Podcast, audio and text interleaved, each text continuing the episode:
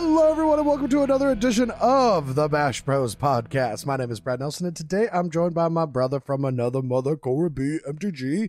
I did a little dance in my chair, actually. What's up, bro? I think I could feel you dancing in your chair Yeah. with that tone. Actually, that was. Uh, I bet anyone, I bet anyone in our house could have felt that too. yeah, that was a that was a fine intro, bro. You know, it is just an honor and a pri- wait. No, no, no, that's not my line. Sorry, I was reading. No, that's not your I was reading line. the teleprompter. It's good, Brad. Good. I'm glad. um, so today we're actually going to be uh, talking a little bit uh, historic.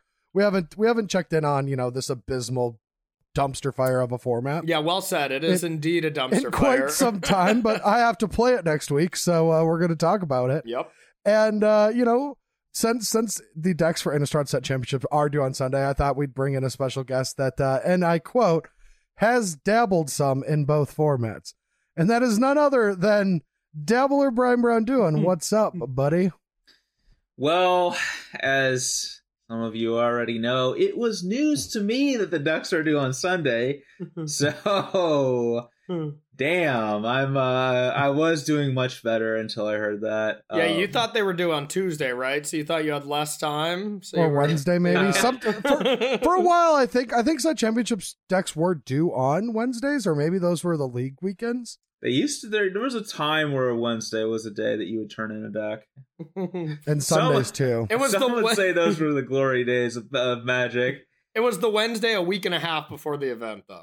That's right. Yeah. it was the Wednesday before. It was the Wednesday that was like the, you know, what was that thing called where you could where like streamers got to play the format on Oh, uh, Early access. early access. yeah. Yeah. it was early access Wednesday. You used to be able to submit decks then, but for the pro tour for the next set, of course. yeah. right, yeah. Look, if we're if we're gonna go down this tangent, I want to. And Mhm. when we were playing live pro tours, we used to submit our decks, you know, on on some for a while Friday night, but then it switched to Wednesday night. Yep. Um, and yeah, we're all we're all still at home playing from online. When you know there is no card availability issues, Yeah. There's server reliability issues, but not card availability issues. I mean, if we don't get the deck list that early, how could we leak the decks early on accident? I mean, that just yeah, that just Yeah, checks could- out. That is yeah, true. yeah. You need yeah. I'm sure that you would still find a way. Look, I you know, I have a lot of faith in the ability of that to happen. So oh, too good. Too good. But yeah, so the Innistrad Set Championship is on the weekend of December 3rd, or like 2nd, 3rd, 4th, maybe? Third, fourth, fifth. 3rd, 4th, 5th. That's right. 3rd, Yeah. 4th, 5th. And Three, so four, decks are five, due. fifth. Decks are due on the 28th, Sunday night for us. And so we, you know, I've been dabbling in some testing, and uh Brian and I are working with the same group. Whoa, whoa, whoa, Uh, Brad. We we didn't need uh, multiple people to dabble. We already have a dabbling guest. We need somebody else No. who plays it. Oh, well, that's not neither of us then. Okay, and that's the episode this week. If you want to join the cast and crew, Um, but yeah, so so we got decks due, and and you know it's standard and historic. Um, standard really has not been changing much. Maybe somebody shows up with a cool deck that looks cool, and then is found to be medium, similar to Grixis was for Worlds, and um, you know that might happen. But for the most part, I expect just a lot of White Weenie, a lot of Izzet Epiphany, and then a shit ton of other decks that people say is good and aren't. Uh, sounds about and- right. Sounds about right. and right. that that that that would be the entire episode. So uh, we're going to talk about the other format, historic, which there's a little bit more. We haven't covered it in a while. It's Mhm. it's kind of a brand new format too.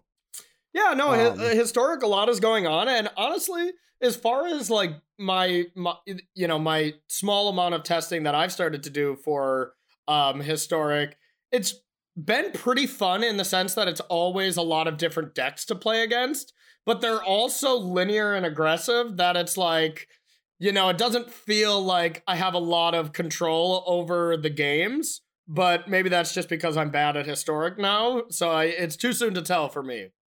You know, that was w- almost word for word the same complaint that people frequently love- levy at the modern format. Oh, you shut the hell up about that because modern's perfect and it's the most skill intensive format by a lot. Well, it's also the most But- reactive it's been in a long fucking time. Yeah. Sure, but I'm just saying that like people that was always people's complaint about modern. It's like uh it's, a, it's a bunch of linear decks. It's like Yeah. there's no skill involved, blah blah, you know, and so forth. It's like I I, I think that was never true. I think historic is oh. is a actually a sweet format.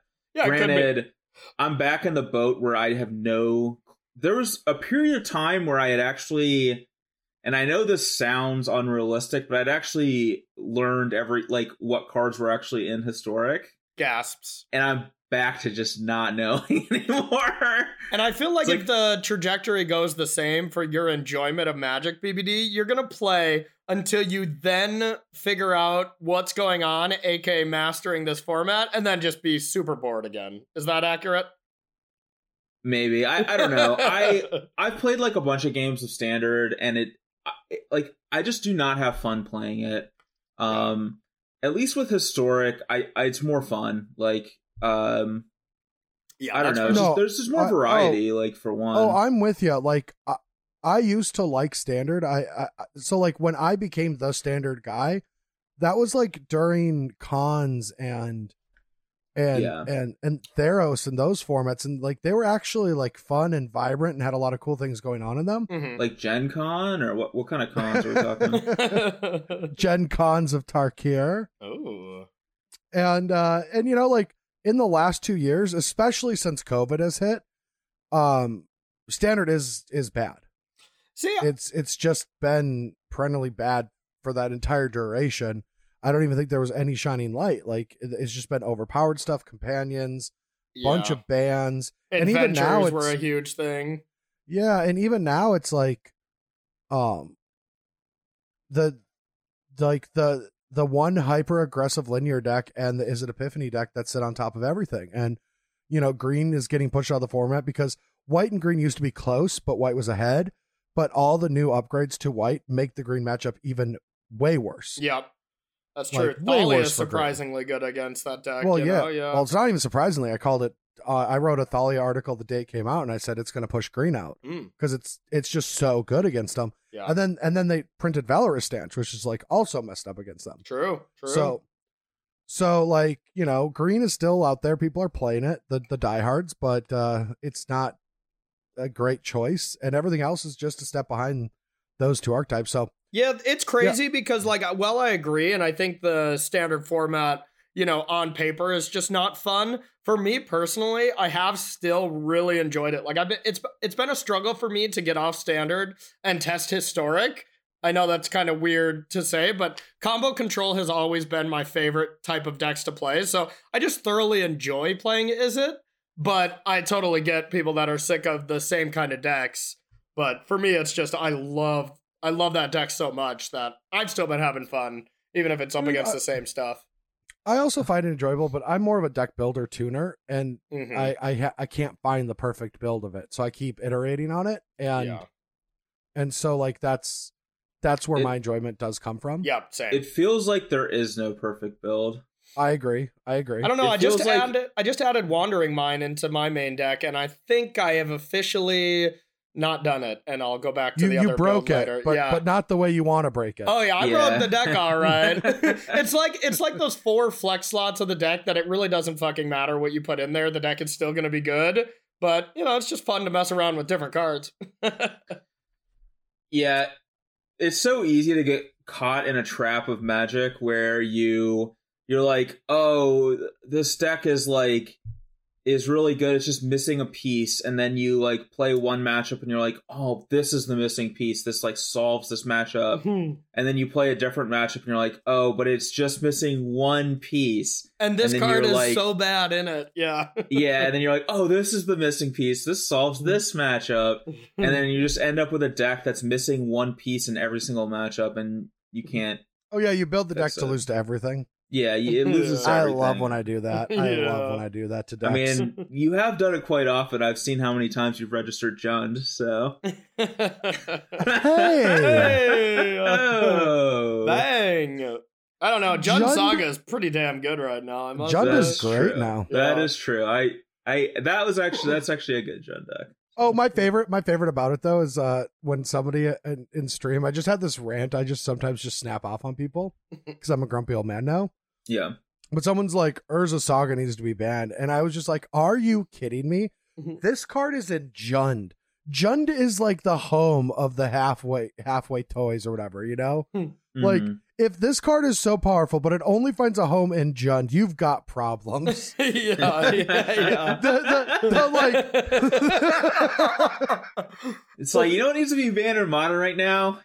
Maelstrom Pulse. Yeah, it's like if the card finds its home in Jund and only Jund, and you're saying that it's ban worthy, like you gotta check yourself. yeah, like I was playing a deck, an Eli Kassis brew that is like legitimately blue white Urza. And he's just like, nah, I don't want to play Urza Saga. Zero copies of that in there. You know that is not necessarily a ban worthy card. Well, I, I think I think where I want I would I would say there's something wrong with the assessment of Urza Saga in an Urza deck Mm-hmm. over the assessment of Urza Saga. I'm pretty sure that deck wants some Urza Saga. Yeah, it, well, his deck is a is a control deck, so you do not want to ever be losing land. So Oh, yeah, yeah, it, yeah. it's just a blue white control deck that plays a bunch of hateful artifacts with whir and stuff, and and it it truly does not want Urza Saga, which uh I, I thought was pretty funny. There's another uh, artifact deck that plays a lot of hateful artifacts that does not give a shit about losing lands. Is that a lantern deck? It is.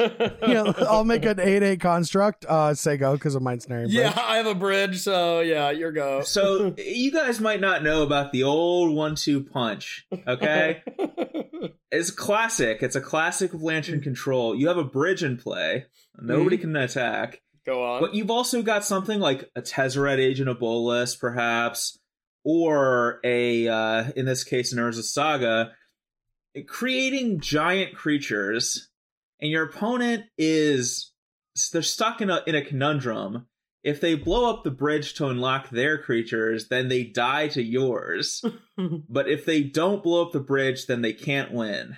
You know, Hmm. it's It's, it's kind a, it's a hard it, it's a hard lock. yeah, it's a Dude, it's a ca- honestly, go ahead. Uh, oh, I was just gonna say, I, I, I, I've said this before on this podcast, but I honestly think I have never met a Magic player that loves continuing to play games that are unlosable than Brian Braun-Duin. like that's that's what you take home to your private time with. Like it's those games where they're like they can't they can't beat the three three tests I have in play, but little do they know the fourth one's in hand. Yeah, yeah. Did I ever tell you uh, about the greatest? I'm sure I've told the story. The greatest match of Magic I ever played. I'm No, sure go- it. go I'm sure it was a heinous match of magic. So it was. It was. My opponent resolved or blinked Thragtusk nine times over the course of the game of Magic. But 48 minutes later, they lost because I had Obzedat come back into play My God. and not attack because of course he couldn't attack into the board that was presented but came back and play over enough subsequent turns to still drain them out wow. Through nine absurd. Thragtusks and then i proceeded to savagely punt game two in two minutes to draw the match bravo, BBD, bravo. That's why we It have you on the was- cast with that kind of expertise. that was uh oh, that's a BBD story for you. what's that crappy town in new york that they used to hold opens in all the time New Jersey. Syracuse? what's Syracuse. that New Jersey. Syracuse. Oh no, it was it's not New York. It was uh it was Worcester. Oh yeah. So it was it was it was in Worcester. Okay. That's where that happened. Oh wow! Thanks for alienating the like eight people that listen to us that are from that area. I think we actually just got them hooked now. Too good. Too good. Is that where the tournament was at, or are you telling another story about Worcester? no, that's where the tournament was at. Mm. We uh CVM and I drove the 12 hours to Worcester on Oh Friday. yeah. To just punt in incredible fashion, huh? God bless you. And then CVM got so this was when opens were two day tournaments, and CVM got incredibly lu- unlucky to miss top eight of the Legacy Open on Sunday. Like they they had standard on Saturday, Legacy on Sunday. Um, so it was a one he day. basically lost his last round, but was still like basic, almost a almost a lock even with a loss. But he dropped like three percent breakers or some like some amount that's like usually not catchable to get Mhm. ninth. And if he if he had not gotten ninth, because we we left immediately Yeah. afterwards and drove all the way back to Roanoke. Had he not gotten ninth, we would have been late to work on Monday. uh, beautiful. Classic. The good old days. Now I'd be like, I don't think I want to drive to Nashville. yeah, Yeah. but Oh, BBD, yeah. That's a long way. but BBD, instead you were late to work on Monday on your own accord, right? of course. yeah. I did it my way. A hundred percent. oh, too good. Dude, if I'm gonna be late to work, it's gonna be on my terms. Yeah, that's fair.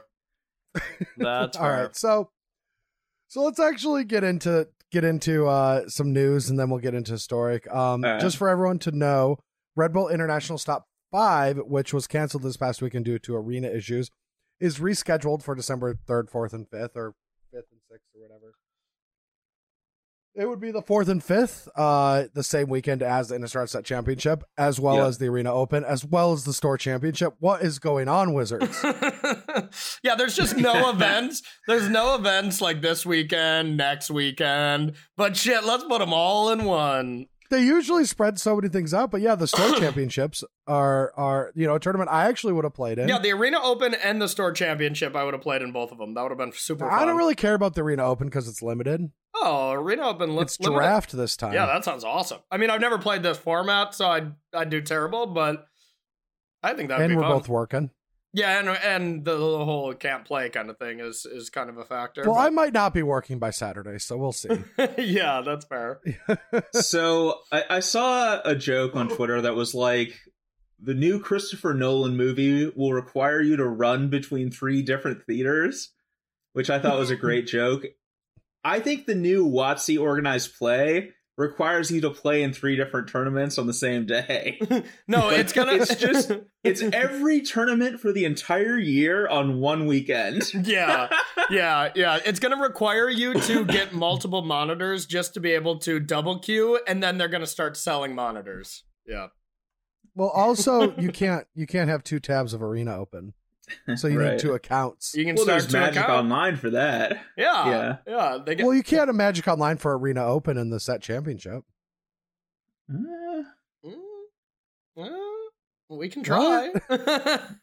On Magic Online yeah, give it a shot. to play the set championship. we're not like a judge. We're not syncing up together. yeah, this isn't working. Dude, that would be the greatest pro protest of all time. Arena's just unstable, so we're all like, we're gonna play it on Magic Online, but not tell them. And then we all just queue up on Magic Online. I agree that would be the Uh. greatest pro protest of all time by default. yes.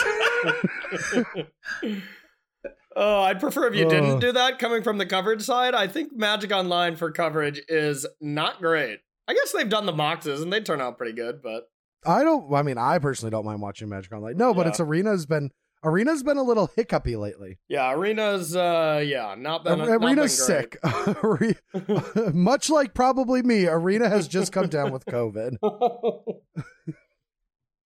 F and Arena, yeah, it hasn't been great lately. Let's hope it's better for the set championship. I do too. I I I, I really hope. Yeah. I mean, it hasn't been bad for me with my monster rig. Not not like I'm sponsored by Monster, just I have a, a really good computer. that yeah, is, I, yeah. it's been great for me. I've been using the supercomputer at the University of Washington, and I've Oh, had no issues with Arena. Are you are you mining some bitcoins too with that beast? uh, no, but I have been using. I have been uh, investing in uh, Dogecoin. So Oh, at the perfect time. yes, Perfect. got it you got in good, ground Brian. level. So Yeah, you got you got Actually- in good. sorry, I I didn't invest in Dogecoin. I bought an NFT of the first person who did. smart, smart. I I was oh just man, uh, I was just watching on like a Tonight Show last night that some dude's like NFT sold for twenty nine million dollars. I'm just like Jesus Christ, I'm in the wrong business. It was pretty Well, cool, but yeah. we are. oh, Yes. good. Correct. we, we are for sure in the wrong business. okay, good. I was just wanting some confirmation on that. Oh hell yeah, yeah. No, we uh, we have been walking right past do do not enter signs, turn back signs for months now. That's fair. Um, no, uh, but uh, It's less Yeah, humans. Selesnya humans, the first deck we're going to talk about. All right, Selesnya Humans is an historic deck. It's a very popular one. I don't think it's that good of a deck, but uh, we definitely should talk about it because it's one of the most popular. But it is just a Coco human deck with like, you know, like a lot of the a lot of cards that have been printed recently. You know, Thalia, Brutal Cathar, Elite Spellbinder, and then Esper you've Sentinel being the good one. Uh, Esper Sentinel's a big upgrade too, and then Mhm. you've got your uh, Luminarch Aspirants and your Thalia's Lieutenants that help boost everything. Uh, and then you know it gets rounded out with some Ranger, Captain of Aoses, and some like targets like like Giant Killer and, and stuff like that. And pretty much the only reason your Selesnya is for Cocos, maybe some Dromoka's commands, maybe some Yasharns on the board. But I mean, kind of your bread and butter uh company aggro deck right now. Like you know, sometimes it's Gruul and sometimes it's Selesnya. Mhm. Gruul's just bad right now. I don't exactly know why, but I think it's because of decks like humans that kind of get bigger and Izzet Phoenix can fight it, and all of the Golgari decks are better against it. Yeah, I was kind of wondering that too. I saw a tweet from someone uh, that was doing well with Gruul, and I was like, God, this deck just looks good. But then whenever you play it, it just doesn't feel as good. And it probably Yeah. is pretty bad up against Phoenix with how efficient their removal is. And yeah, DRC sculpting the draws and stuff. It, it just doesn't seem like it gained anything while other decks are, are gaining one to two pieces. Oh yeah, if you think Unholy Heat is good in modern, oh It's a lot worse than historic. no, it's a lot better in historic. You really? I mean, it's it. I played it a little bit, and it's still kind of hard to turn on Delirium, like without I've, I've, Bauble and I've stuff. shot for six on turn two. Well, yeah. I mean, that's definitely possible, but I mean, it's it, I th- I think getting I think it it has never been not efficient for me. mm, like sometimes it'll come down and kill something that is one or two. Like th- this is also the format that you know Tarmogoyf is not getting cast on turn two, except I guess out of the uh out of the Nicol Bolas deck or whatever. Uh, Speaking of which, they should probably ban Tarmogoyf Ka- in that modern. Kavu is Yeah, probably. Kavu is played. Why would they ban Tarmogoyf in modern? it's being played in Jund far too often. yeah, too much play in the Jund deck. yeah, let's, let's Um, get Urza yeah. Saga and Goyf the hell out of there. guys, guys, Uh, leave leave my Jund deck alone. Just because I did well with it in one tournament after owning it for ten years, You've owned sagas for ten years, damn, I've owned dude. Jund. Yeah, that's been a Jund aficionado for 10 years. It's Didn't like being a Saga come out, Minnesota like, Vikings fan. Didn't Saga come out like 17 years ago or whatever? Touche. Yes. Urza Saga did come out like 17 years ago, Brian. Are you happy with yourself? I am very happy. Are you I'm very- proud? yes, I am very pleased. I'm also very pleased about the card Dromoka's Command. Mm, You do love yourself uh your you know the the world championship winning card, don't you? Yeah. Yes, I do. Any reason why you love that card? I I just don't get it. Any any big tournament result that you have? do you with it? like it or di- do you like or dislike when your opponent is much like heavily favored on you but then throws away all their best resources at the end of their at, at the end of your turn? I enjoy that quite a bit. Okay, yeah, I was just I was just wondering. No, I I've, I just think Dromoka's Command is just like one of the most fun Magic cards they've ever made. I, just. I love playing with that card so much. It's I don't know. I'm I'm finding it hard to contemplate myself not registering that card in this tournament. For real? if- yeah. I mean, Kethis is two two of those colors is green and white, right? I mean, you're on your way. S- yeah, correct. Correct. I actually wasn't sure. I have not cast a Kethis in so long. I was like, it is green white, right? Oh yeah, Corey, it's after all the times we played unplayable Abzan decks at the beginning of formats, you would forget the color combination of Kethis. I have put Kethis in a deck Don't just you- to just to have it be a value card. Absolutely. Don't you remember when you were both in the uh what's the showdown Wednesday tournaments? Oh, Oh, I remember. I remember playing a horrendous Abzan what were they with called? And no, there. you were both you were both testing Kethis, and I It was, just playing the Kethis. It Nissa wasn't, deck. it wasn't even a combo. Yeah, it no, was it was just value. Yeah, it was hmm. Kethis that would make Garruk cost five instead of six. yeah, exactly. It'd be curving And then- nicely. Yeah. and then last minute, Corey, you two were like working on Abzan together, and the last minute, Corey just begs me for whatever Nissa deck I had, and yes, then just he, he played you. he played the Simic deck and beat me so bad that I've never played Magic again. yeah. Until this week where I've begun to dabble once again. that Don't was your retirement match. don't worry. Yes. I beat five other players that day that badly as well. So it wasn't just True. you. It wasn't personal, Brian. it wasn't personal. It wasn't personal, but it still hurt. You beat me so bad in that match. I mean, I that is Yeah. one of the worst beatings I've ever sustained. It Like, really was an absolute shit stomping. it was so bad. like I'm embarrassed still now, having been part of that, part of that fucking match. I mean, holy was it shit! that bad? I wasn't Yes. even I wasn't even sure Yes. if that was like supposed to be the warm up match and we were getting to E League a little later, or if that was actually the start of the event for money. Like that was the easiest five hundred dollars I've ever made in my entire life. Corey- he did. He, he did call me after the match. He's like, "Where do they fucking find these people?" yeah. Corey didn't even have good draws, and I couldn't win. Like basically on turn two of both games, but the game just dragged out, and he hmm. just. I, oh my! God. I just had was main so deck painful. Aether Gust and stuff too. It was like you know Nissan four Gust your play every game. It was like get wrecked. oh, too good. Oh, I'm gonna go watch that after that. I like That I like how time. Corey's saying these lines. I guarantee that's not how the game's played out. I'm not even sure what deck I was playing to be honest, but yeah, Yeah, Corey's he fucking making up lines, just fucking fabricating shit. He's like, dude, that Krasis for eight was insane. It's like, dude, Krasis had rotated six months prior. What are you talking about? that was a great tournament though. Fun All right, had so- by all. so I think Selesnya Humans is popular now, but I don't expect it to stay popular. I think it's a fine deck. Yeah, it just Um, seems so. maybe I'm just not me. playing against it a ton, but yeah, like it's just the the the boring beatdown deck. Um, I did queue Yeah. up one match yesterday, and I'm like, okay, let's let's try out and just see what this deck's all about. And I just play the mirror, and I'm like, well, this is stupid. Oh, the just played mirror. the Selesnya Humans mirror. I'm like, oh, fun. I'll learn a lot here. I mean, I will say though that Esper Sentinel is much like all the MH2 cards that ended up in historic for some reason are all kind of fucked up. Yeah, it's a good one.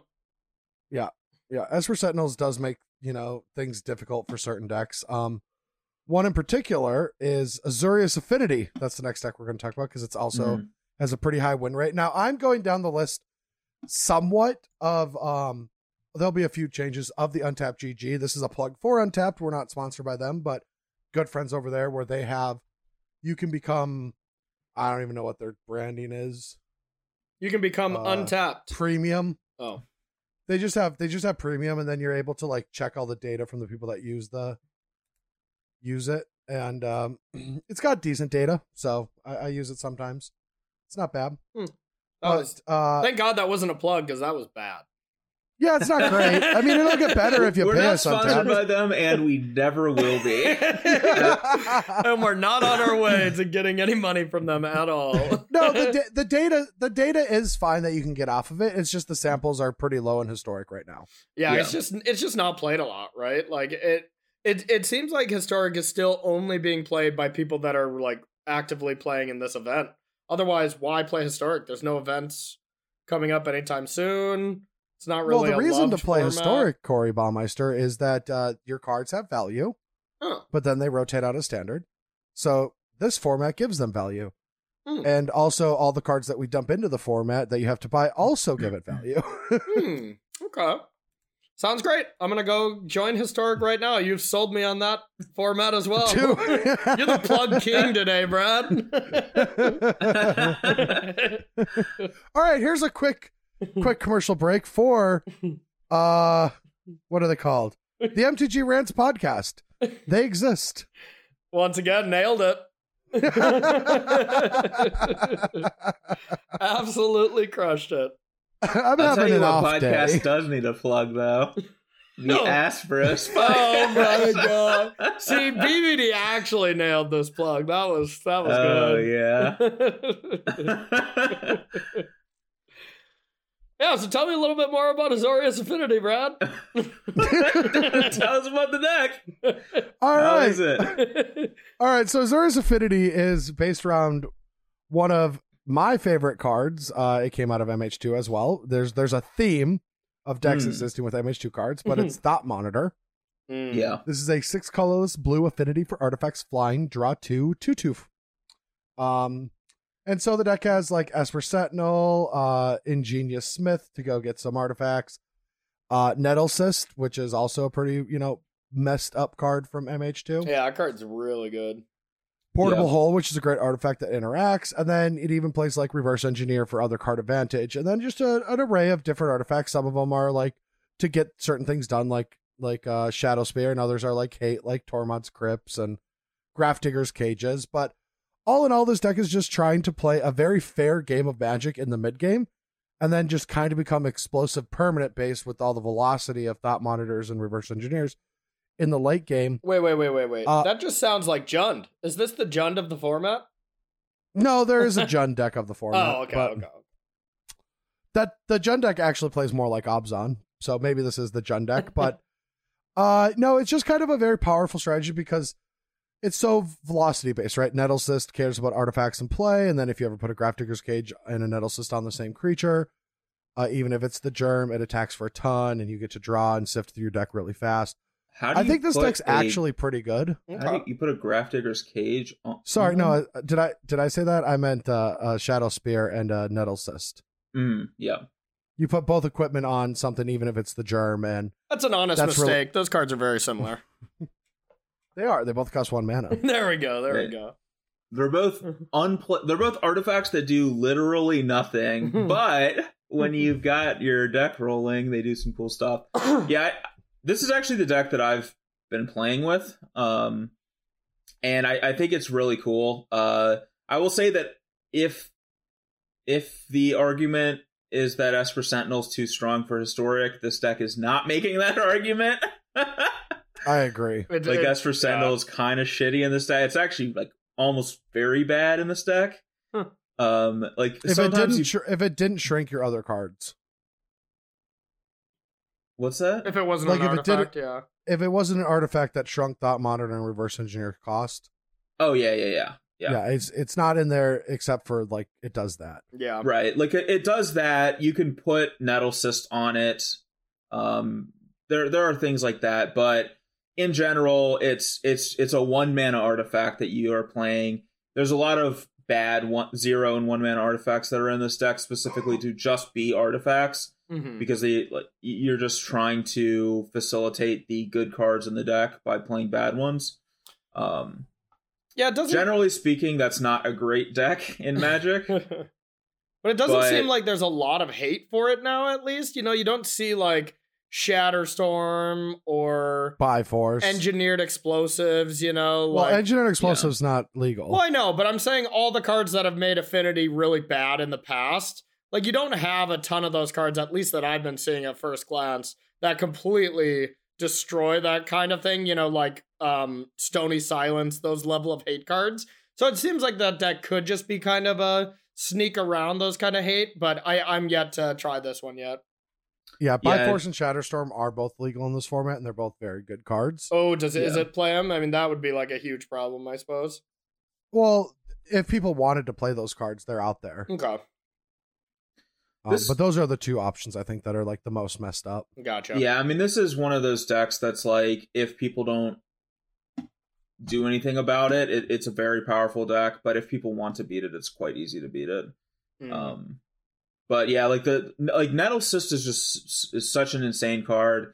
and the deck draws a lot of cards or looks at a lot of cards, so it's pretty easy to find a nettle cyst and then like you know a- any random creature is is suddenly a massive threat if you have that card so Mhm. kind of like kind of like normal affinity like for modern basically it's like cranial plating makes everything good so Yeah, that's fair. Yeah, I think the deck is also pretty cool, but it's another one of those decks that I don't think I'll end up playing. I think the, the they're the those are two popular choices that people are playing right now, yeah. but they're they're not on my short list of what I would consider. Yeah. Uh, we can move on to uh, to a few decks that are on my short list. Yep, I was just gonna say Sure. the next two decks we're gonna be talking about are the two decks that I'd consider because let me tell you, Expressive Iteration is one hell of a one hell of a magic card. It's a drug. It's a drug. It truly is. I played eight Expressive Iterations at the Envy, and I think if I was playing in this tournament, I know I'd be playing Izzet turns in Standard, but I'd be playing probably eight Expressive Iterations again in this event. And I don't have a it- it- problem. You have a problem, okay? yeah, no, you, your opponents do have a problem because they have to play against Izzet or or expressive iteration. yes, yes. So so yeah, the next deck is Izzet Phoenix. Now this deck, there's a lot of different ways that they're building it. Like Zan Syed's trying to popularize a list with like demi liches and strike it rich and these otherworldly gaze. I haven't tried it. Mhm. Maybe I'm supposed to, but like that those are usually the type of cards that I stay very far away from. Yeah, that is the one that I played against. You know, I, I've played probably 10 matches of Historic, so I'm, I'm just starting my exploration. But the one time I played against Phoenix was that version, and it completely destroyed me. But, you know, I was also playing some medium deck, but it, it looked pretty explosive. I mean, this person was attacking me for like 10 on turn three or four. It was pretty gross. Yeah, I mean that that can happen. It's more like uh you know, I I, I learned how to Izzet Phoenix through Javier Dominguez and he gave me a very good le- lesson about the deck. It's that you know, you play the Phoenixes as the distraction Yeah. And you know, if you're going to add cards like Dragon Rage Channeler to your deck, if you add all those other cards as well, you are now just just telling telling the world the, the universe saying I will die to rest in peace. Yeah. yeah Like I cannot beat this anymore. and so like you know your deck should have a lot of angles to be able to beat that. And so you're trying to actually minimize the amount of cards that interact with your graveyard to find the correct balance. And I think that that version goes over. And then you've got the other Well, version that doesn't. You got to make sure you have angles and angels as well, right? Like those are the things that work quite well together. Yes, angles and angels. Uh, Okay. Yes. elementals too Oh, okay, Yeah. okay, of course. Yes, yes, yes. Yeah, I, I I'm- I'm in agreement with you that uh the the power of Phoenix isn't the degenerate draws where you like get a bunch of phoenixes back. It's that it, you get to play this like um very interactive game and get free creatures out of it Mhm. um, some some some amount of the time. Yep, and I mean honestly, so that's a lesson. trying to oh, sorry, go ahead. skew baby. your deck to sorry it's trying to skew your deck to do this like explosive thing but it's less consistent and more vulnerable to hate i don't really think is the right way to go but Mhm. Yeah, and honestly, I, I I could take that lesson over from modern, where um Grixis Death Shadow, a lot of people bring in hate there for the graveyard, and while it does hit a small element of the deck, you know, you have a lot of other stuff that you can rely on if Rest in Peace does resolve. And I think that's what makes it such a very good deck. And the same with Phoenix. If you can diversify, have some crackling drakes, as well as your graveyard synergy based stuff, then it almost feels like whenever you get to shrug at a rest in peace, you know you have a good deck when you're playing the Izzet Phoenix side. You just you just have such a dynamic game plan. Yeah, I don't think you could ever shrug at it, but you, Yeah. you can uh, you can try to limp, and that's why I think like these decks should have some drakes, but also like either smoldering egg or the sprite, like the old haste one one. Like I don't know how good that card is anymore in the format, but Sprite Dragon? like people are starting to play. Yeah, i thought that Sprite was always like the best card Same, in phoenix same. Well, that's what I no, thought no, too. I agree with that, but now now it seems like people are starting to play smoldering egg. I don't know which one's better.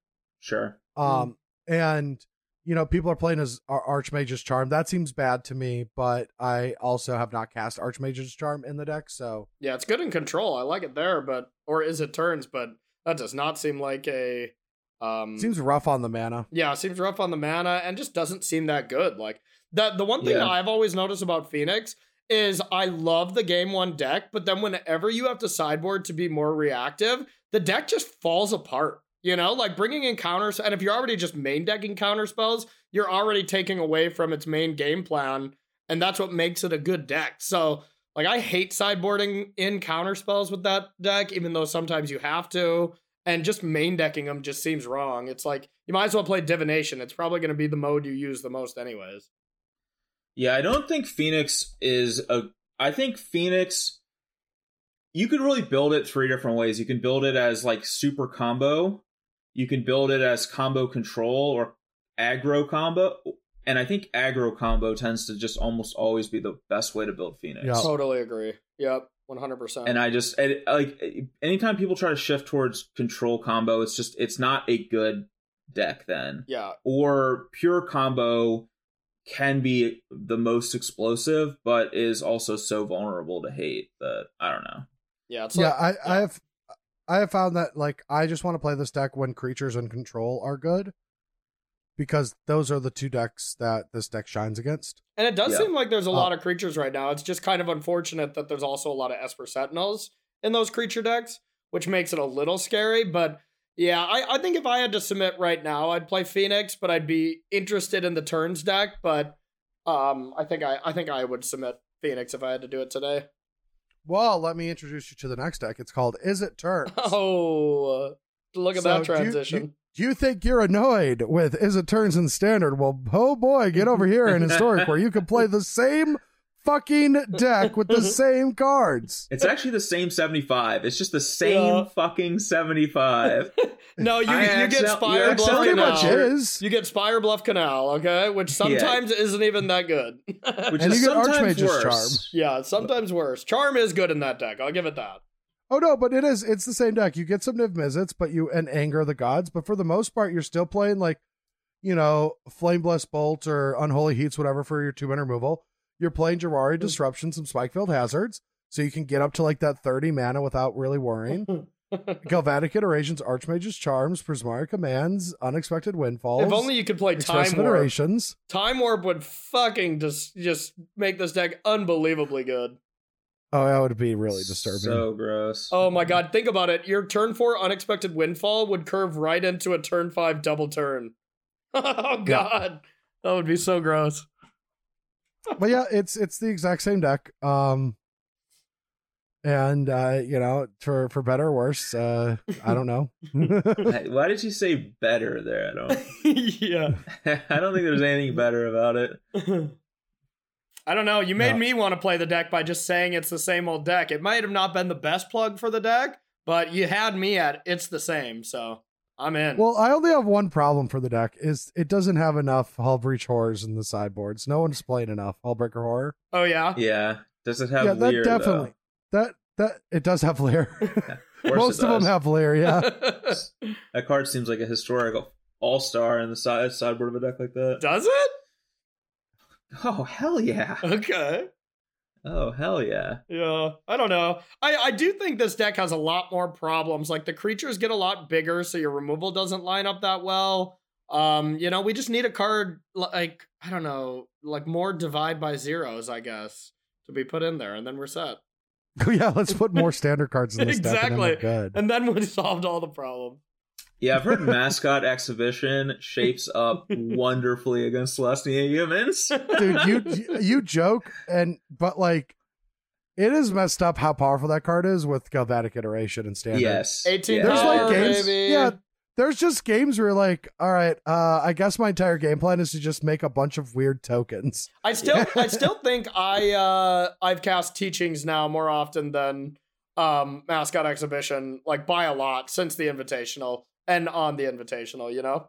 That card is messed up. probably yeah they're all good Oh, whenever you draw three cards, it's just like you might as well just extend your hand and and move on to the next game. i got to galvanic it for the first time to draw five Oh, really? Yeah, I've done that multiple times. That's my favorite. yeah, Yeah, you're really far behind you're like all right we're getting back but yeah so Yeah. there's just this Izzet turns deck i have no idea how good it is i understand that this is a podcast where you're trying to get information from us Mm. Um, but this is actually I'm going to stream this either today or tomorrow night after we get back for Thanksgiving. I got to get some streams in and testing, Mm. and I got to learn more about turns. But My gut says it's bad. I played it a few times with decks that I thought I was going to lose and won. Um, yeah. I hope it's bad. I'm gonna just I, I'm gonna remove all unbiasedness from this podcast. I hope that deck sucks ass. I hope so too for the coverage standpoint because if I'm like doing deck techs and be like, all right, we got the sweet Izzet turns and checks notes. Which format are we playing again? I don't even know. Like, sounds awful. I guess it, it- makes it easy to have a collection on MTG Arena, though. That's true. Except don't you get stocked accounts for this event? Well, I'm not talking about me. I'm talking about people listening to this podcast. They Oh. can. It it does seem like a very cheap deck to port over to historic. yeah. That that is very true. Yeah, that's fair. Um. All right, I'm gonna skip this next deck and we'll talk about it last. Uh, just so y'all know, we're gonna switch over to another Selesnya deck, which is one of my favorite decks in the format called Selesnya Life Gain Combo. Oh yeah, gaining Uh, life. So this deck is based around the Scurry Oak from Modern Horizons 2. I'm just checking every deck to make sure it has one. And and uh Heliod Sun's crowned uh that's it. Heliod Sun Crown. yep. So off, you know, Lunarch Veteran just came out uh, along with Soul Ward and now there's 8 life gain effects uh, and then Prosperous Innkeeper so there's 12. And if you ever combo one of those with uh Heliod and Scurry Oak, you get to make Scurry Oak as big as possible until you time out and make as many one ones. Now, if you have two uh copies of either of those three life gain creatures, then you can make your entire team infinite, infinite. And With so that's that's with what the arena ladder allows, right? With what the arena ladder allows. Yeah. But but the big reason why this deck is resurfacing as not a meme into a real deck is Voice of the Blessed. Voice of the Blessed is the uh the new card that's white white. Uh it's a 2-2 and whenever you gain life it gets a plus 1 plus 1 counter. If it has 4 or more counters, it has flight and vigilance. If it has 10 or more, it has it also gets indestructible. And along with uh Tr- Trelasarra, Trelasarra uh, Moon Dancer, this deck effectively has two very good Ajani Pride mates. Um, and it gives it a very robust, like mid-range plan as well. Uh, and that's why I think this deck is thriving, or at least is comp like playable in the format, is that you can just sometimes beat your opponents down in the mid game. Dude, Uh, you had me sold the moment you said that you combo off for as long as Arena lets you. I mean, I'm already on board. I am. you did not have to go anywhere anywhere past that. Like Oh I love these- janky ass combo decks that you play on either Arena or even Magic Online, where you can't actually fully complete the combo. You can only do it a certain amount of time as your clock allows. You weren't around for Project Zero or Project X, were you? Oh, I uh, I was I was I never played it, uh, Oh, but. I played against it many times. So familiar with Project X. I me It was like the Saffi Eriksdotter combo deck, right? Yep. me and Brad actually played a team tournament with that went down to sudden death in a Project X mirror. Just think about that one. Oh, man.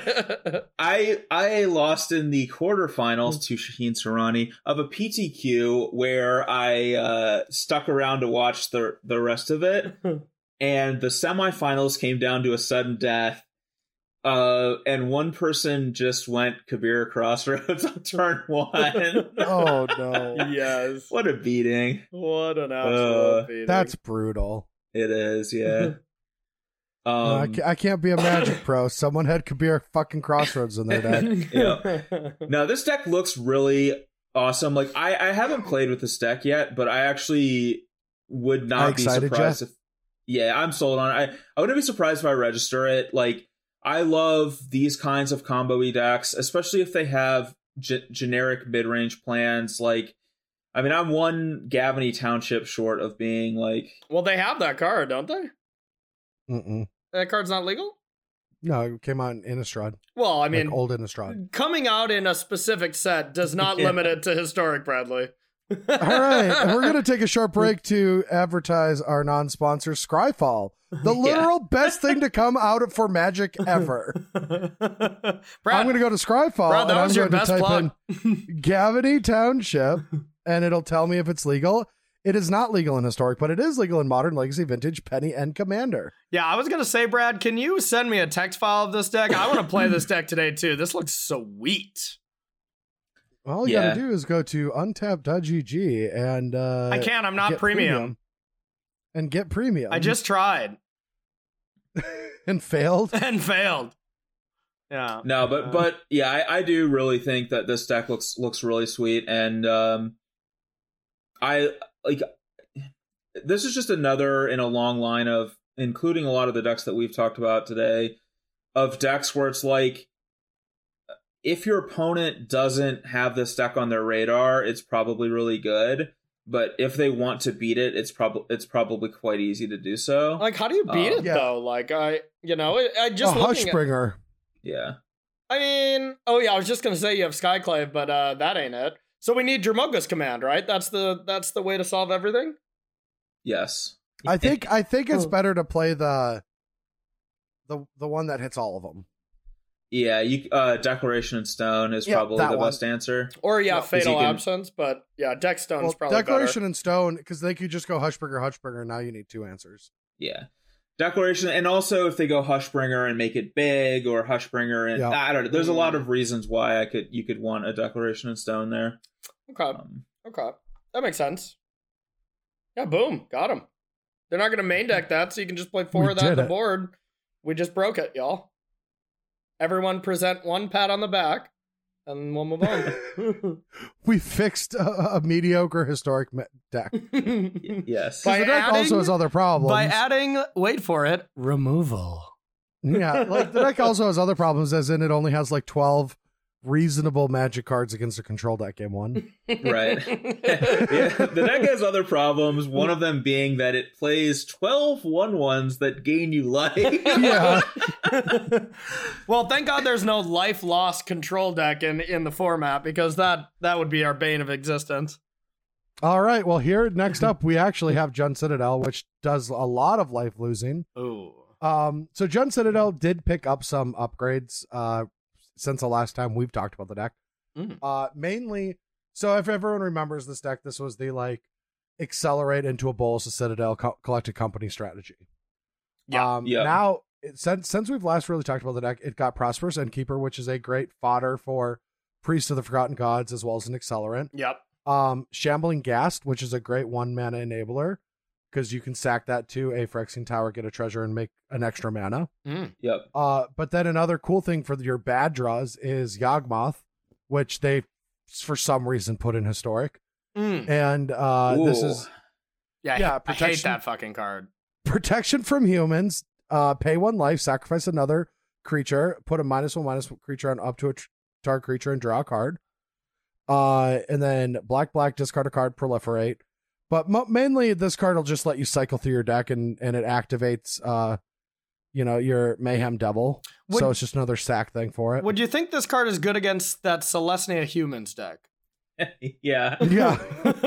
This deck so this deck plays uh plays Mayhem Devil. It plays uh Shambling Ghast. I don't, would it be good against this deck full of one ones that are and a card that says play? literally pro humans. Yeah. All right, I'm glad we got that fact checked before we can continue. But yes, this deck is very good against humans. um Still folds to actually- a Grafdigger's cage, I imagine. Uh, yeah, it's not that powerful against it because most of your creatures are do nothing. Yeah. Um, you know, you can you can play sideboarded cards against it that they really aren't, except for like Rex Age. you know. Well, now now people have been playing Outland Liberator. I don't know if that's better. Is Um, uh Korvold still a card? Korvold is, is still a card and still in the sideboard. Sweet. Sweet. yeah. PVD's just checking in. Okay, I might consider that deck too if it's got Korvold. No, no, that deck sounds awesome, and it sounds like it it would absolutely destroy every deck that I want to play. But I'm I'm too dumb to play those decks. Mm. Like, I every time I try to play those decks, I mean, I feel like there, there's a lot of you win or lose based on how well you sequence. Yeah. Um, and, and like you can extract so much value from all your cards if you like play all your lines very very well. And and all these new cards are just more ways to extract value from all your cards. And I just I don't know. I, I feel like I'm not going to play that deck well enough to to make it worth playing in a tournament like this. So Yeah. I'm already just not even going to bother. That's fair. Uh, well, maybe you'll go and play the new Jund Sacrifice deck, which is a Lurrus deck that is even more value town. I have seen that one as well. Yeah. Yeah, the Golgari Sacrifice deck. Yes. This is one of the best decks in the format. Um, it plays like Cat Oven, which that Jund deck no longer does, which is wild. But it plays even Ravenous Squirrel, MH2 card check. Mm, I did lose Uh, to this deck last night too, and I didn't think it was real, but Yeah, no, Gilded Goose, Fatal Push, Village Rites, Deadly Dispute, Mortality Spear, uh, and then it plays Trail of Crumbs and the Meat Hook Massacre, and uh, even plays Calm the Garden. But yeah, the entire goal of the deck is to just, you know, draw through your deck, um, and you know you massacre, and then you get extra value out of your creatures dying over and over again. But yeah, you're just a velocity-driven card advantage deck. Yeah, now that deck I actually could see myself playing because that one, even though it is it is still all, like one of those things, it I don't know what it is, but like Trail of Crumbs based card advantage is is way more straightforward to me than like trying to milk a Yawgmoth or a Mayhem Devil and all that kind of stuff. I don't know. It's just it makes more sense to me. and Meat Hook does seem good if a lot of these, you know, white based aggro decks are running rampant, which it kind of seems like it. There's a lot of different flavors, but there's still a lot of green white company decks, and one that we haven't even talked about is just like the green white good creature deck that isn't tribal, and you just get to play, you know, a bunch of the good green white cards, which was a deck before. I don't know if it still is, but you know, that's three different green white company decks that could exist in historic right now, and Meat Hook Massacre seems great against all of them. Oh yeah, I'm I'm actually very excited to try that. I'm probably going to stream this deck tonight after our podcast. Yeah, sounds sweet. I, th- I think it looks really cool. I mean, I'll try to figure out what's the best version of it because there's so many different builds. But um, yeah, seems awesome. but yeah, and then uh, the last up are like the the mainstays of the format. They just kind of fucking don't die. They're the cockroaches. It's Jeskai Control and Azorius Auras. They just kind of are always around, doing fine. Mhm. People will play them. Like like I don't expect you know like some combination of the Cuneos or the the Nassifs or whatever to play Jeskai Control. They just always do. Yeah, I mean, there's Unless also there's also something there that the Magma Opus Gearhulk stuff too versus the normal control. Magma Opus Gearhulk style decks is still just incredibly powerful. That it would be shocking to me if people didn't mess around with it. The regular Jeskai control, I feel, is not as good right now, but I, I don't know. What do you what do you think? I I, mean, have no strong opinion. Okay. I will say this much: I normally think control decks are are heinous uh, in in wide open formats like this. Like, um, but almost every single deck that we talked about today seems pretty loose against Jeskai control. Yeah, So and it does I could- play I some could great say- cards. That's for sure. yes, and it and there are some incredibly powerful cards. Now they have banned a, a ton of them, but there's still a lot of powerful cards that you can play in Jeskai. How many cards But are on the ban list? I'm gonna check it. How many? What? Uh, What I, they- I'm just what are- checking how how many cards are on the ban list. Hmm. Hmm. I don't even know. Who knows? Uh, Oh, you can keep no, I- talking. Yeah, I mean, I, I could very easily see Jeskai Control legitimately being one of the better decks. yeah. Um, straight blue white control. I don't know what it is. Straight blue white control just never seems good to me. I agree. Um, but various like Jeskai type control decks often overperform what it feels like they should. Yeah. And I could see this being a situation where they do. I mean, like, you've got all these linear aggro decks that are linear in similar ways to each other. yeah, Um, I think the one and, and that's the key. Like, Yeah, the one big key that I think this deck did lose since the last time we played Historic, though, is like before we had uh, Teferi untap and we had access to Justice Strike, Lightning Helix, and Memory Lapse, where it was just that's Yeah. going to cover your whole basis. Losing Memory Lapse and only having to rely on like Charm, where Teferi is like really good on turn six, untap, have Charm, game's usually over kind of thing. Like that's great. And you still have the untap Helix slash Justice Strike against the aggro deck, which is still incredible. But losing Memory Lapse was a huge problem for the deck. And if the only thing we gained was a little bit better of a mana base and a charm, I, I don't know. It it it it feels not as good to me with the just control thing. I really felt like, and I've ac- that's the deck I've played the most so far is Jeskai control with like Narsets, Teferi, stuff like that. And I think the next thing I really want to try is just the Gear Hulk version. I've I've always felt like I wanted some go over the top stuff um to be able to just actually close games out. Um, you know, but but who knows? I mean, it sounds good to me. Like I think having the go over the top stuff is really good for those decks. I mean, Yeah. some of the earlier versions that did get banned, that was their game plan. Yeah. You know, the time warp with, you know, what whatever his name was and so forth. Like hmm I don't know. I I think that just trying to win with Narset and Teferi is is sometimes a tall ask. Yeah, because even the Citadel decks and the the Trail decks, they can just outgrind you. They play a lot of Yeah. removal, and they'll just they'll eventually win the late game. And you know, I mean, even that's how Death Shadow and Blue White Control is right now in Modern. It's just Death Shadow just goes longer than these decks, and when that's the case, you need a go over over the top effect to be able to actually close games. And I think that's where Jeskai Control is right now with Historic. Yeah, and and anytime you're relying on on like specifically like a couple of planeswalkers or whatever it is, it's like Mhm. that's also a one dimensional game plan that is easier to even decks that don't go over the top of it or whatever.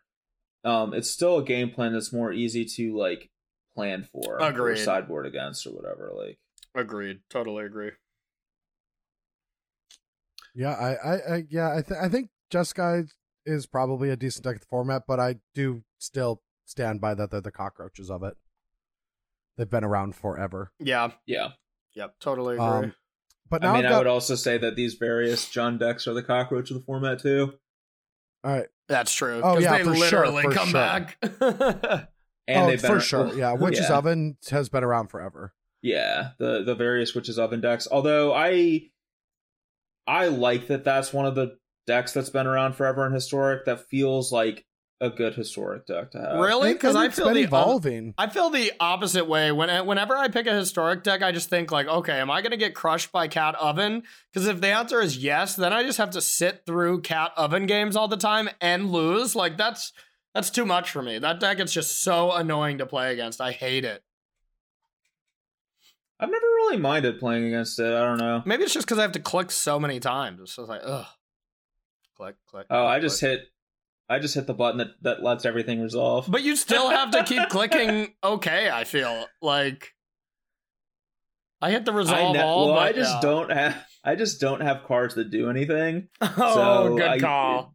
Arena doesn't give me a chance to respond to things because I can't. I guess I play a lot of So- Jeskai control, and I always have that lightning helix in hand that's doing nothing, but I still have to click Yeah. okay. yeah, the lightning helix in hand that like their ninth witch's oven is shutting down. So yeah. exactly. I might as well just fire that at the face so I don't have to click okay. yeah. Mm. All right. So uh we're gonna before we go, before that's the end of the podcast. Um I mean I uh, let's for Brian and I, uh we have one question for both of us, and then I have a question for you, Corey. And for Brian, I have a, the question is uh what is the next thing that you're gonna work on, hoping to play in the tournament? And the question for you, Corey, is what historic deck do you hope does best? Okay. Like what deck do you hope to see in the top eight? oh, Uh well, that's easy. what? I want to see Rakdos Arcanist. It's still my favorite deck. Oh. I don't think it's particularly great or anything right now, but damn, I still love that deck so much. But when people are trying to like just build it in so many different ways, like try out a bunch of new cards and stuff, even DRC, I don't think is a playable card in that deck. It's just like you just got to stick to the core. It's a well oiled machine, and hopefully someone plays it and does well with it. It might be a well-oiled machine, but it, but it's still a steam engine from the 1800s. Oh so. yeah, oh yeah, absolutely. uh, so I'm gonna I'm gonna go with this uh, Celestia combo deck next. Um, try that out. If I had more time for this tournament, I would probably be playing. T- I'd be trying to make a Tainted Pact deck work. That card's still legal, right? Tainted Pact? Yeah. Nope, it's not. You have to spend all of your time working on decks that we might be playing as a team. It, Oh, okay. is Uh, indeed let me delete. legal. Let me delete this tainted pact uh, room in our group thread. Um, yeah. Oh, there is. Oh, there is one in there. Woo. All right. Well, I'm sorry. I'm sorry, I'm I'm dead to the world. Yeah, no, I love um Kethis. I Kethis is a first love of mine, but it has become so atrociously bad that even I can't anymore. Wow. Uh, but Tainted Pact hasn't broken me that hard yet, so That deck is fun to play. I'll give you that. yeah. Um, I don't know what it is. I I like playing. I like that historic lets me play like garbage combos. Mm. so um, that that's probably where I'm at. The this this uh life gain deck looks looks pretty solid though, so I'm gonna give it a shot. But I'm sure at some point I'll get tilted from having too many one ones that do nothing, and I'll start playing a bunch of one ofs that do nothing. Well, I mean, you're gonna make a lot of one-one green squirrels. So if you get sick of squirrels, then uh, yeah, that's that. That's not the deck for you. Oh, I don't. I believe me. I have a lot of patience and tolerance for clicking the same button over and over again to try to get a combo going that you don't have enough time for. So Is that your And World fact- of Warcraft uh, bleeding over? yeah, and in fact, Tainted Pact allows me to do the same thing. So really, oh, good lord. What about you, bro? What what what are you thinking? yeah. Honestly, your, uh, honestly, this Golgari Sacrifice Lurrus deck is just like right up my alley. So I'm gonna test it today and hope I can play. Because I've been waiting. I was like, I'm just gonna play whatever Javier says, but Javier's now like, we have five days and I'm lost. So I'm like, shit, I have to start playing this format. I will say of the two, uh, like, um, you know, there's the the the Lurrus sacrifice deck, and then there's the Citadel deck that are kind of similar. That the Golgari one seems more your speed. It's like, yeah, you're a Lu- Lurrus boomer now, so well, Brad just likes decks that are like the other deck seems more like high variance, high power. yeah. and the other and and the and the Lurrus version seems like way more consistent. Uh, and Oh, yeah, this Brad is this is this is the aristocrats like oh. 3.0. yeah. Brad loves the he loves the versions that, of decks that are way more consistent than Yeah. the ones that have like more raw power but are like could also hand you a steaming pile of crap. yeah, that's yeah, fair. but like the, the if we're gonna be fully honest, I do agree. Past Brad was like that, but like current Brad doesn't play enough games to finalize the perfect 75. Right. It- yeah, uh, playing those decks that are consistent but lower power requires you to have the right plans in every matchup. Yeah, like to know everything like inside out, and that's like zero percent chance for this tournament. Zero Mhm. Hmm. for me to have that. Like I didn't even have that for the tournament I tested for, which was the Invitational. Like I, I truly test for that tournament, and even like Javier's like, you know, I'm thinking about playing a Bob. I'm like, I'll play a Bob. You know, like, like my relationship with Magic has changed. My win record hasn't though. There we go. yes, yes, love it. And uh, Neither has mine. and honestly, you know, this goes back to you know when when you were on your PTQ grind, just the modern or modern equivalent making the top eight and then losing in the top eight. Like it's really on brand for you back in your early days as well. Yeah, I don't even know where you're going, but but tell me. No, I'm just saying you didn't you lose in the top eight of like a thousand modern or extended events. Oh Like- no, just all my PTQs. Yeah, that's what I'm saying. Yeah, so yeah, never mind. Casting crew, let's Sorry. do it. let's let's do the casting crew. All right, well, that is the end of the episode. Hopefully, this uh, take on historic wasn't uh, too heinous. Hmm. But if you did enjoy the show and feel like supporting our meager efforts, uh, you can do so by going to Bash Bros Patreon. Uh, so let me start over. Patreon.com slash Bash Bros podcast, Nailed it. where you can support us and get these episodes early, as long along with our pre-show. So we uh, always prepare a show and hang out and do a lot of our our interacting and bullshitting before every episode. You'll get access to those at our Patreon at any tier. But if you get on to the $20 higher tier, you can become part of our cast and crew where we actually put you to work. And we'll be starting with Opa, who is our opposition researcher. Now, um, I don't know if you know this, but Ross Marion's been talking some shit. So we're digging up some dirt. Mm. And uh, I don't want to say anything, but his political stances might shock you. stay tuned for next episode where Yeah, we stay unveil tuned the when we dirt. have the dirt. All right, we got uh, Joe. That is our response and recourse consultant. uh, primarily known for meting out justice versus rival podcasts, such as the aforementioned. Mm. So, What what's the podcast name, Brian? such as the aforementioned podcast. Okay, there we go. I knew it. Next up, we got Tassilo, and that is our middle management. Uh, Tassilo, anytime there's some, you know, middling to be done, Tassilo gets it done. Next up, we got Adam, who is BBD's personal hype man. Now, you would wonder, like, why does Brian need a hype man? He's already so excited about life and everything in his life. But I was wondering that, Brad. yes, I know. But Adam is just even that much more of a hype man. And so uh just runs around brr, brr, brr, all the time for Mm. Brian and Mm, and all of Brian's amazing, awesome things he does throughout his day. fuck yeah. All right, and then we got Brandon. That is the official BBP spokesperson or and or scapegoat. So Brandon makes our official, uh, you know, addresses, and then is also the the fall guy when uh, we say something heinously awful. And I have a horrible feeling that you know you hope that doesn't happen, but it could easily happen. So But thank God we got Brandon in our back pocket just in case it does. And if you listen to the pre-show, I mean, Brandon's needed. That's that's a fact. Yeah.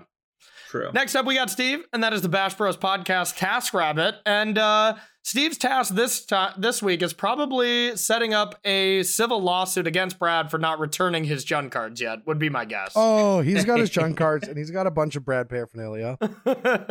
so now you're sending him drug paraphernalia as well as his cards. That's that's a double Wow, lawsuit. you're you're planting drugs on him wow. to win your lawsuit. Paraphernalia has, I believe, has more than one definition. Have I been using it wrong? I think so, no, Brad. no, you have you haven't been. You've been using it correctly. but we've still been creating something out of nothing, which is what this podcast yeah. is all about. Yes. Oh, it's really funny. My dyslexia kicked in because it said miscellaneous articles, but I thought it said malicious articles. could be. Could be. Oh. Oh. Yeah. DJ's up next to it's the BBP's official lobbyist. Uh, you know, we get political sometimes, and uh, but we don't get political out in front of everyone like we should. No, we we are doing backdoor deals, Mm, Mhm. and, and and DJ is about that life. Nice. Mm-hmm. Mm-hmm. Speaking of about some life, we have Bino Gatista. That was originally supposed to be the special guest for this week's episode, but he's in prison. Oh my god, not again. Is this the third Yes. time? I think it's the fourth or maybe fifth time. Damn. We uh we actually don't know why Bino's in prison. We don't know how he's in prison, but mark my words, we'll get him out for next week's podcast. Brian, wouldn't you think if you go to prison and get out that many times that that gets kind of lackluster and loses some of its appeal? No, you Yes. just get a frequent flyer Hmm. miles. Okay, Yes. okay, all right. Next up, we got S. Cerruti, and that is our business analyst. Right now, S. Cerruti is going to have to be doing some analyzing to try to get Bino Gatista out of prison because, well, we we need him as the special guest. The special guests have been really lacking, and we're really hoping to get Bino in here. So, yeah, good luck with that uh, business analyzing, S. Cerruti. All right. And uh, just like how often I'm going to pass on getting Bino out of prison, Wappa is the Lord of Puff Puffs. And I'll I'll pass on them because it's they're cute. Mm. I like so their you see, uh, Corey, du- a Puff Puff, a Puff Puff is a four mana character, a good character from Storybook Brawl Mm. Yeah. that says whenever it dies, its last breath ability is all Puff Puffs permanently get plus one plus one, but you can't golden them, so you can never get tr- treasures out of them. So you can fill your whole board with a bunch of Puff Puffs and hope they grow big enough by the end game, but they never do. Just so you're aware of what they are. I do enjoy Puff Puff's death animation. It's really cool. Uh, it's very similar to the death animation that you have as a player when you try to make Puff Puff your strategy. Oh, gosh. Oh, sorry. All right, we Sorry, guys. I just woke up. What, what were you guys talking about? talking about Adham, our mm. ghost writer. Mm. Okay. Good, good. Is that it? That's it. All right, Paul. Ca- oh, oh yeah, Zarowski. Hell yeah, BBD's wall staring photographer. We did it, boys. Wow. That's right. I did not think we were going to get You there know what this we week. did? We contributed to BBD's soda addiction. Hell yeah. Indeed, we did. I need to get one of those buzzers now. Yeah. it's been said there's a way to curb one's soda addiction, but we don't actually know how. Mm. It's heroin. Mm. Phil. Phil is our next employee. we don't actually know what Phil does. we don't know. Agreed. Phil won't tell us. No, Phil knows. I wonder if that's to protect us. I think it's to protect him. He wants to continue to do a light amount of work and still receive the same amount of Well, negative yeah, but what if twenty it's actually wage. like Phil does all the dirty things that you know we should know about in case you know the company goes under? well, that's why we have Brandon, our scapegoat, just in case. But Oh shit! Yeah, I forgot about that. next up, we got sold in the bossy, and that is our designated mana dork. And I would say our mana dork for this week would be. Corey's looking through all the decks again. There's not a lot of mana to be created Look, in these we decks. We can do Shambling Ghast or Gilded Goose yeah, or we'll do Prosperous we'll do shambling ass as our designated mana dork for this time. Shambling ass. Yeah. Oh, I I love that. That was all of us before the podcast. We were just one big group of shambling asses. D. I had to take D out too. Just everyone had to. It's like noon hit, and we all just had to shit. yeah, it's Pavlov's dog. Whenever we hear podcast, it's like ringing the podcast bell, and we're like, okay, 20 minutes. Oh, is it on Pavlov? That's why when I, when you guys say we're ready to do the podcast, I start crying. yes, that's it. Yeah. Oh, that's why I cry. That makes sense. Okay, cool. Last but not least is Garameldi, who is our merch store manager, and that is right. We do have sleeves. We're seeing some of you out there buying them. Thank you so much for your support. But we've got many more in stock, so please go over to our merch store if you're watching this or listening to this on Poppings, iTunes, Spotify, or Stitcher. Uh, you can go get them. Do you and I don't know think- why I'm putting so much effort into this at the literal end of our episode. Do you think if we put up a stand at, at the next Magic event, we would sell five figures worth of Bash Bros podcast paraphernalia? no, Oh, okay. Well, just curious. zero percent chance. Just I don't think we'd sell a hundred. Okay, okay, okay. Oh. Nah, we'd probably sell like 200. Yeah. And we'd just be it'd just be out of pity. We're just like, oh, we feel bad for that booth. There's literally cobwebs forming on it. Yeah, it's just three three adult men crying that they just spent two thousand dollars for no reason. yeah, exactly. All right, well that is the end of the show, everyone. Thank you so much for listening. We'll be back next week, hopefully. I don't know how busy Corey's schedule is. Oh, I always got time for a Bash Bros podcast. Always got time, so we will see you next week, right before the uh, the set championship, and that's that's that. Bye. Bye. Bye.